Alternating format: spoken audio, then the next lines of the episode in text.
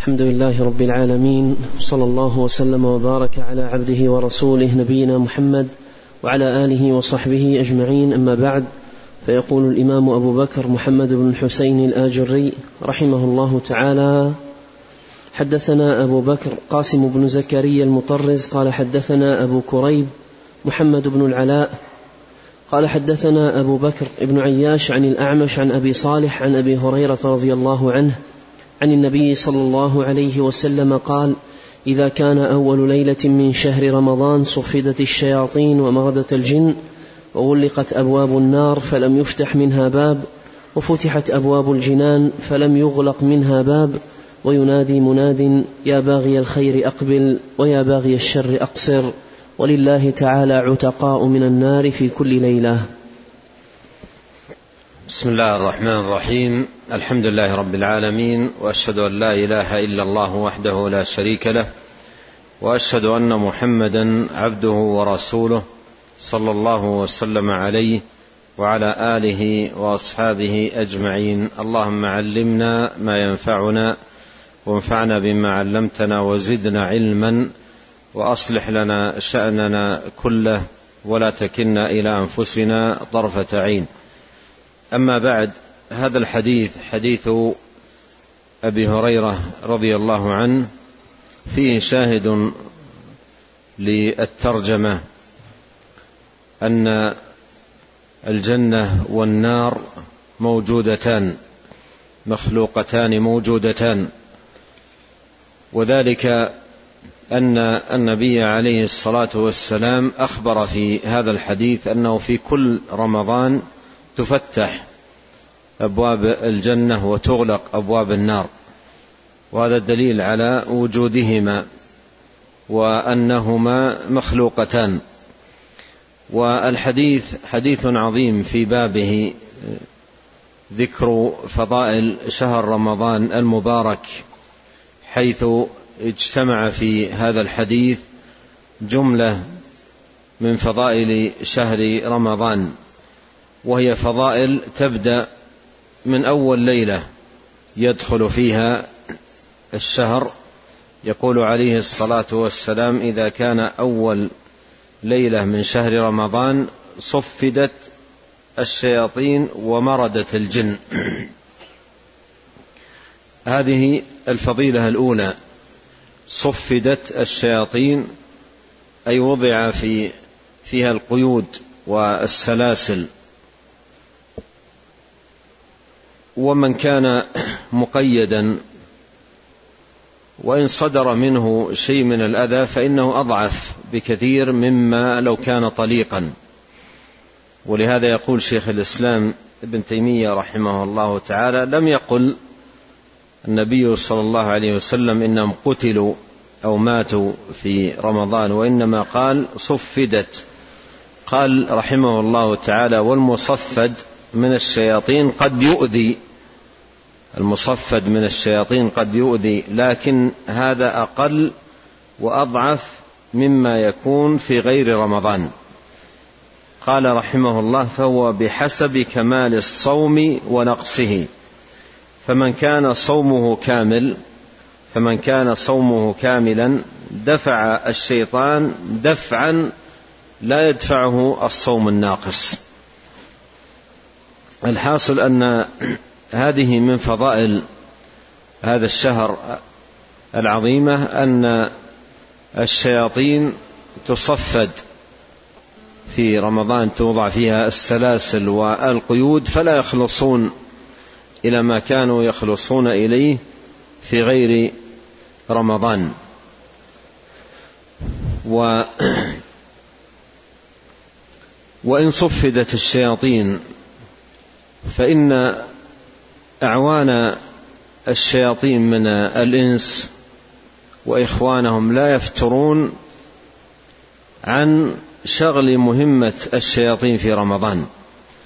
ولهذا فإن دعاة الضلالة وأهل الفتنة والشهوات ينشطون في رمضان ما لا ينشطون في غيره صدا عن الخير وصرفا لعباد الله عن طاعته والإقبال عليه في شهر رمضان المبارك.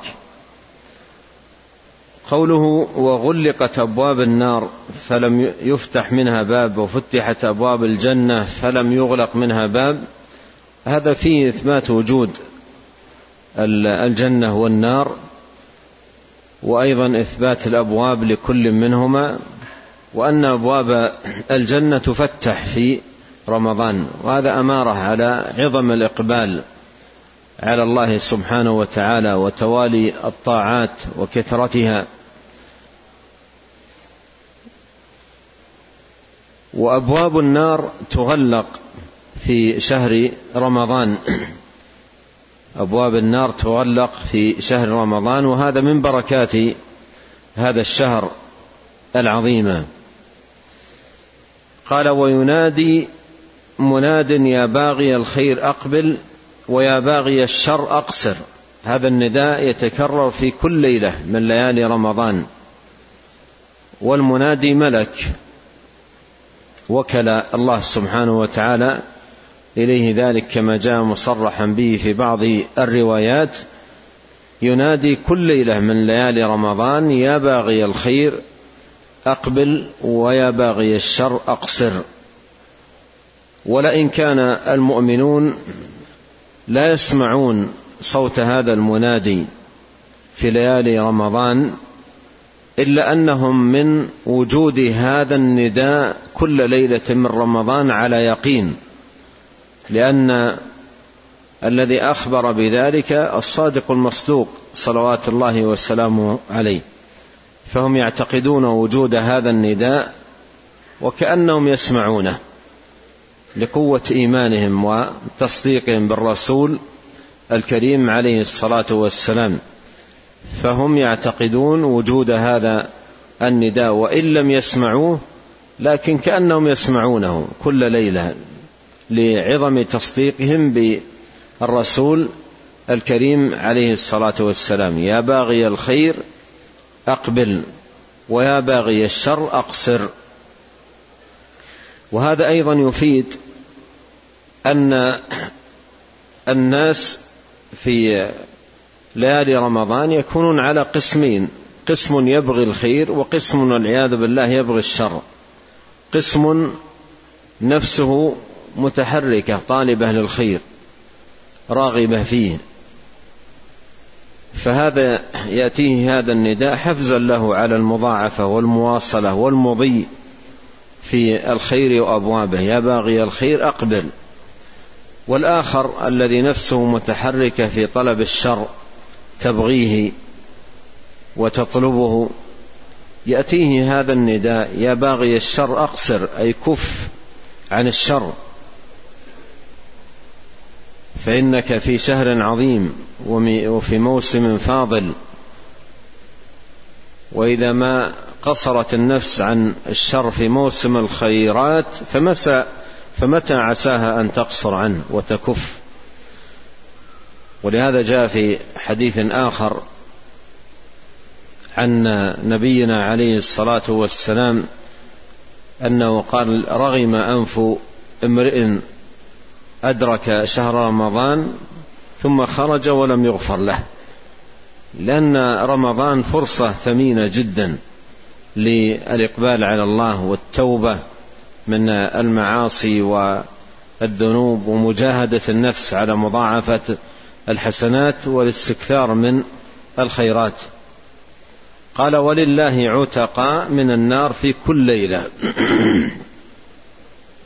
ولله عتقاء من النار في كل ليلة في كل ليلة من ليالي رمضان لله عتقاء من النار تعتق رقابهم من النار فلا يكونون من أهلها بل يكونون من الناجين منها. وهذه منن ومنح إلهية في ليالي رمضان في كل ليلة تعتق رقاب. ولهذا فإن المسلم إذا دخل رمضان تعظم رغبته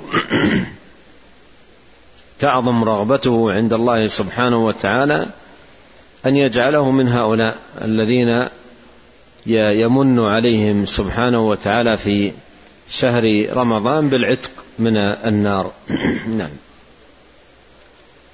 قال رحمه الله تعالى أخبرنا الفريابي قال حدثنا إبراهيم بن عبد الله الهروي قال حدثنا خلف بن خليفة عن يزيد بن كي عن يزيد بن كيسان عن أبي حازم عن أبي هريرة رضي الله عنه قال بينما نحن يوما عند رسول الله صلى الله عليه وسلم إذ سمعنا وجبه. فقال لنا النبي صلى الله عليه وسلم أتدرون ما هذا؟ قلنا الله ورسوله أعلم. قال هذا حجر أرسل في جهنم منذ, سبعي منذ سبعين خريفا. الآن حين انتهى إلى قعرها. هذا الحديث حديث أبي هريرة أيضا فيه إثبات وجود النار لأن أبا هريرة رضي الله عنه يخبر أنهم بينما كانوا عند النبي عليه الصلاة والسلام إذ سمعوا صوت إذ سمعوا وجبة. الوجبة هي صوت سقوط الشيء صوت سقوط الشيء فسمعوا شيء سقط سمعوا وجبة. فقال لنا النبي صلى الله عليه وسلم أتدرون ما هذا؟ قلنا الله ورسوله أعلم. قال هذا حجر أرسل في جهنم يعني رمي في وسطها من شفيرها منذ سبعين خريفا أي منذ سبعين سنة. الآن حين انتهى إلى قعرها. الآن حين انتهى إلى قعرها. فالحجر إذا رمي إلى قعر جهنم يحتاج إلى سبعين سنة حتى يصل إلى قعرها من شدة عمق النار وسعتها. فهذا فيه دلالة على أن النار موجودة. نعم.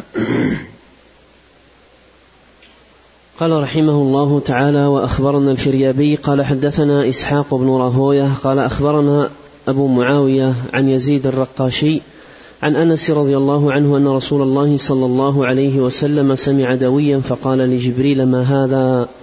فقال ألقي حجر من شفير جهنم منذ سبعين خريفا الآن حين استقر قرارها, قرارها.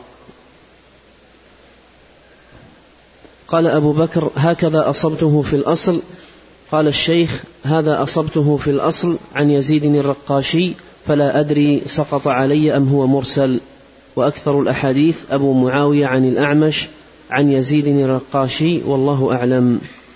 نعم آه هذا الحديث حديث أنس هو بمعنى الحديث الذي قبله حديث أبي هريرة رضي الله عنه.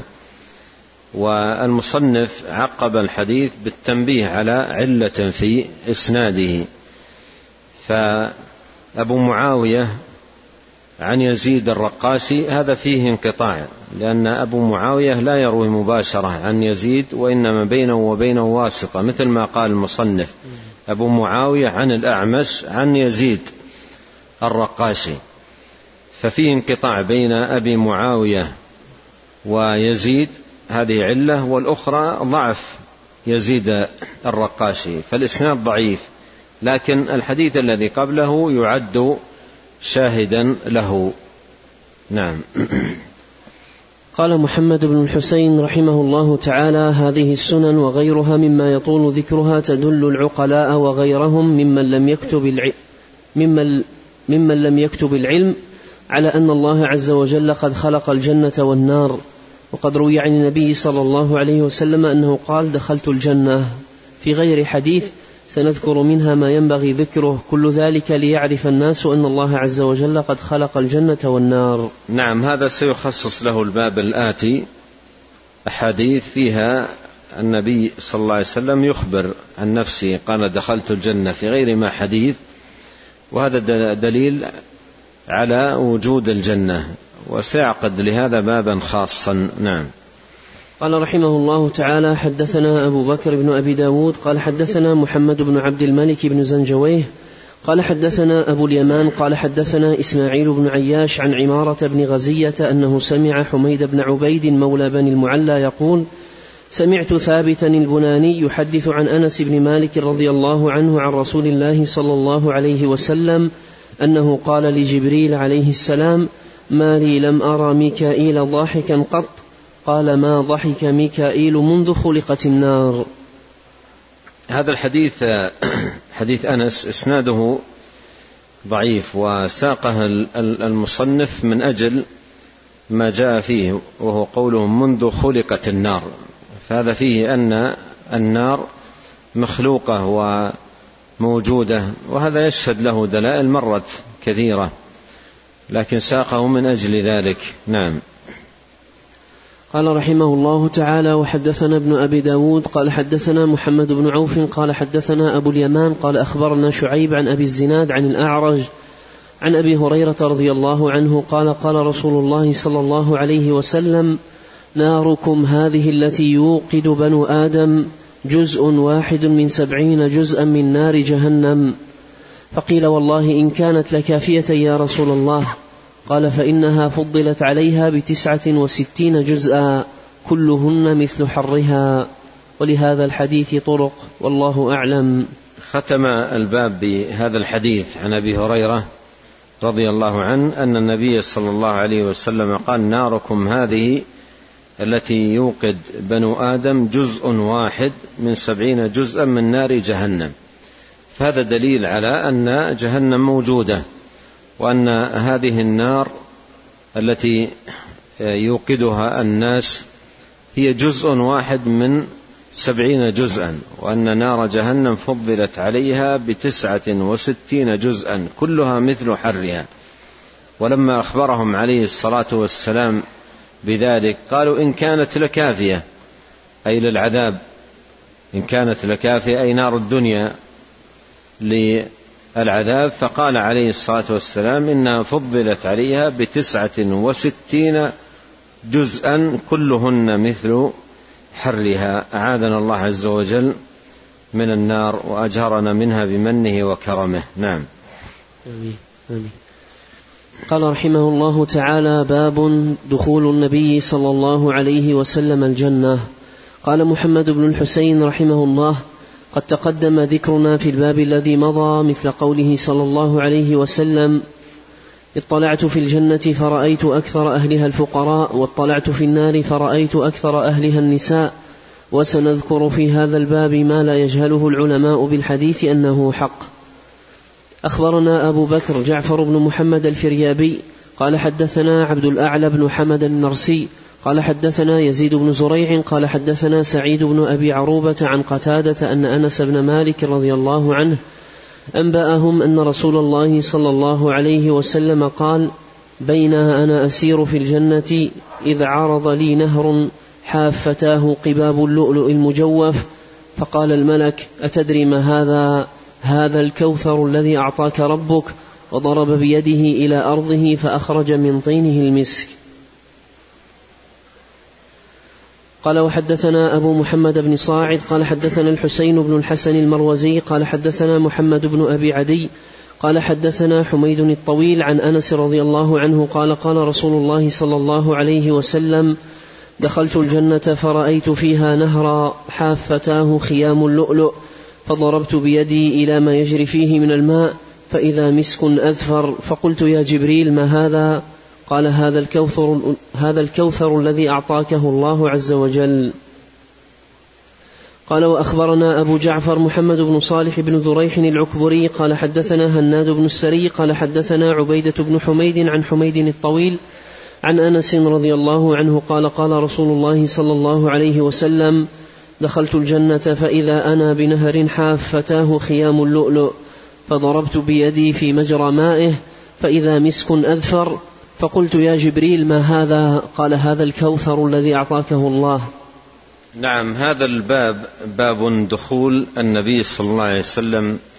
الجنة هو تأكيد للباب الذي قبله وتفريع عنه. فإن هذه الأحاديث التي أشار إليها رحمه الله تعالى وفيها الإخبار بدخول النبي عليه الصلاة والسلام الجنة فيها شاهد لوجود الجنة وأنها مخلوقة. والنبي عليه الصلاة والسلام أخبر في أكثر من حديث أنه اطلع آه، في الجنة وأنه آه، كان يسير في الجنة. صلوات الله وسلامه وبركاته عليه وذكر ما رأى فيها من النعيم. فهذا الدليل على أنها موجودة. وفي صلاة الكسوف لما صلى بالناس صنع شيئا في صلاته لم يعهدوه منه. صلوات الله وسلامه عليه في صلواته. وهو أنه وهو يصلي تقدم ومد يده كأنه يريد أن يأخذ شيئا. ثم بعدها بقليل تأخر إلى الوراء. فلما صلى سألوه عن ذلك.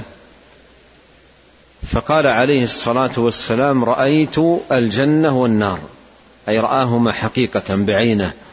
والصحابة رضي الله عنهم من ورائه لم يروا شيئا.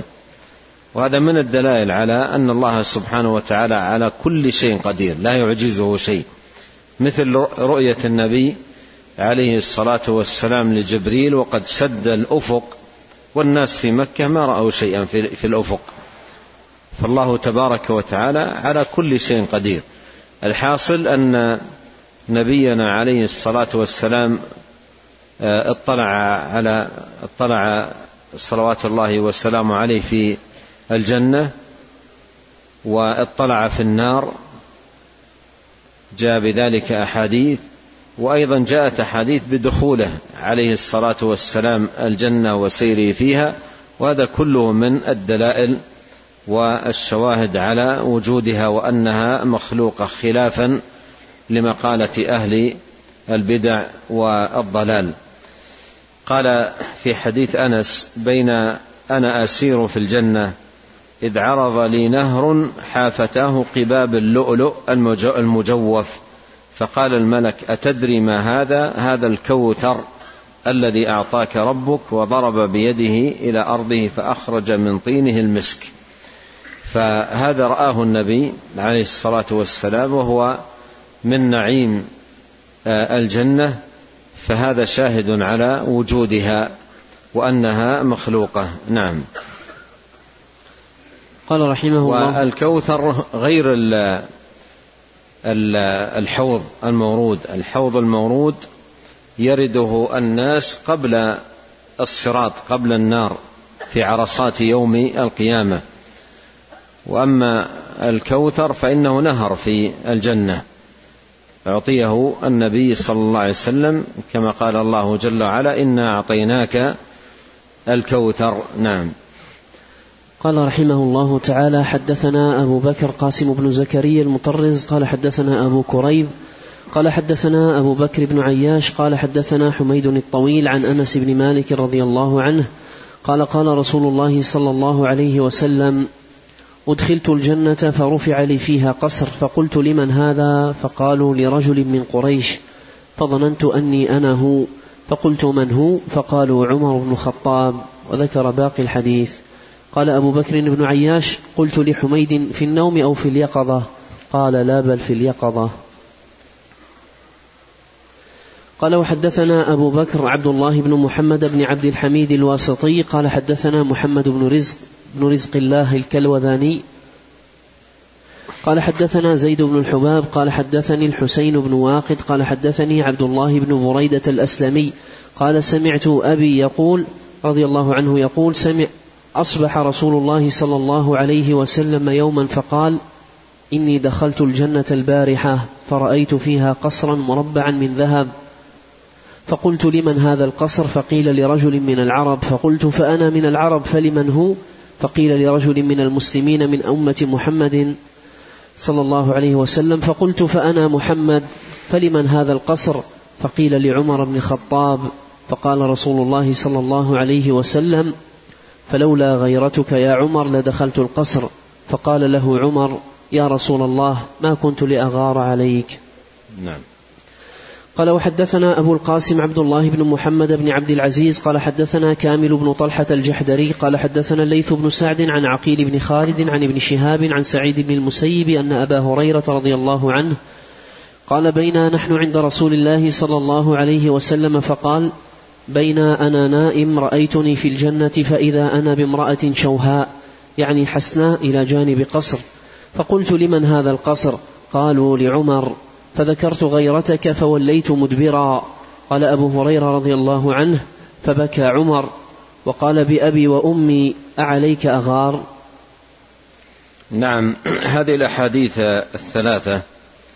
حديث أنس وبريدة الأسلمي وأبي هريرة رضي الله عنهم وعن الصحابة أجمعين فيها شاهد للترجمة من أن الجنة موجودة ومخلوقة والنبي صلى الله عليه وسلم أخبر في هذه الأحاديث أنه دخل الجنة ورأى أيضا من قصورها وما أعد الله سبحانه وتعالى فيها من النعيم. ورأى صلوات الله وسلامه عليه قصرا مربعا من ذهب فسأل عنه فقيل إنه لعمر بن الخطاب رضي الله عنه. وهذا فيه فضيلة لعمر بن الخطاب رضي الله عنه وذكر لشيء مما أعده الله سبحانه وتعالى له في آه، الجنة. وعمر كما لا يخفى هو أفضل الناس بعد الأنبياء في في جميع الأمم أفضل الناس بعد الأنبياء في جميع الأمم بعد أبي بكر رضي الله عنه لأن أفضل الناس بعد النبيين في جميع الأمم أبو بكر وعمر أبو بكر ثم عمر رضي الله عنه. عنهما وعن الصحابة أجمعين. فمنزلة هذين الصحابيين منزلة علية جدا ورفيعة. وهذا الحديث أخبر عليه الصلاة والسلام أنه رأى قصرا عظيما آه، مربعا من ذهب. وأخبر أنه لعمر بن الخطاب رضي الله عنه وأرضاه. فهذا فيه فضيلة لعمر رضي الله عنه وأرضاه. وفي حديث أنس قال أدخلت الجنة. وفي حديث بريد الأسلمي قال إني دخلت الجنة البارحة. في في حديث أنس قال الراوي أبو بكر بن عياش لحميد هل هو في النوم أو في اليقظة؟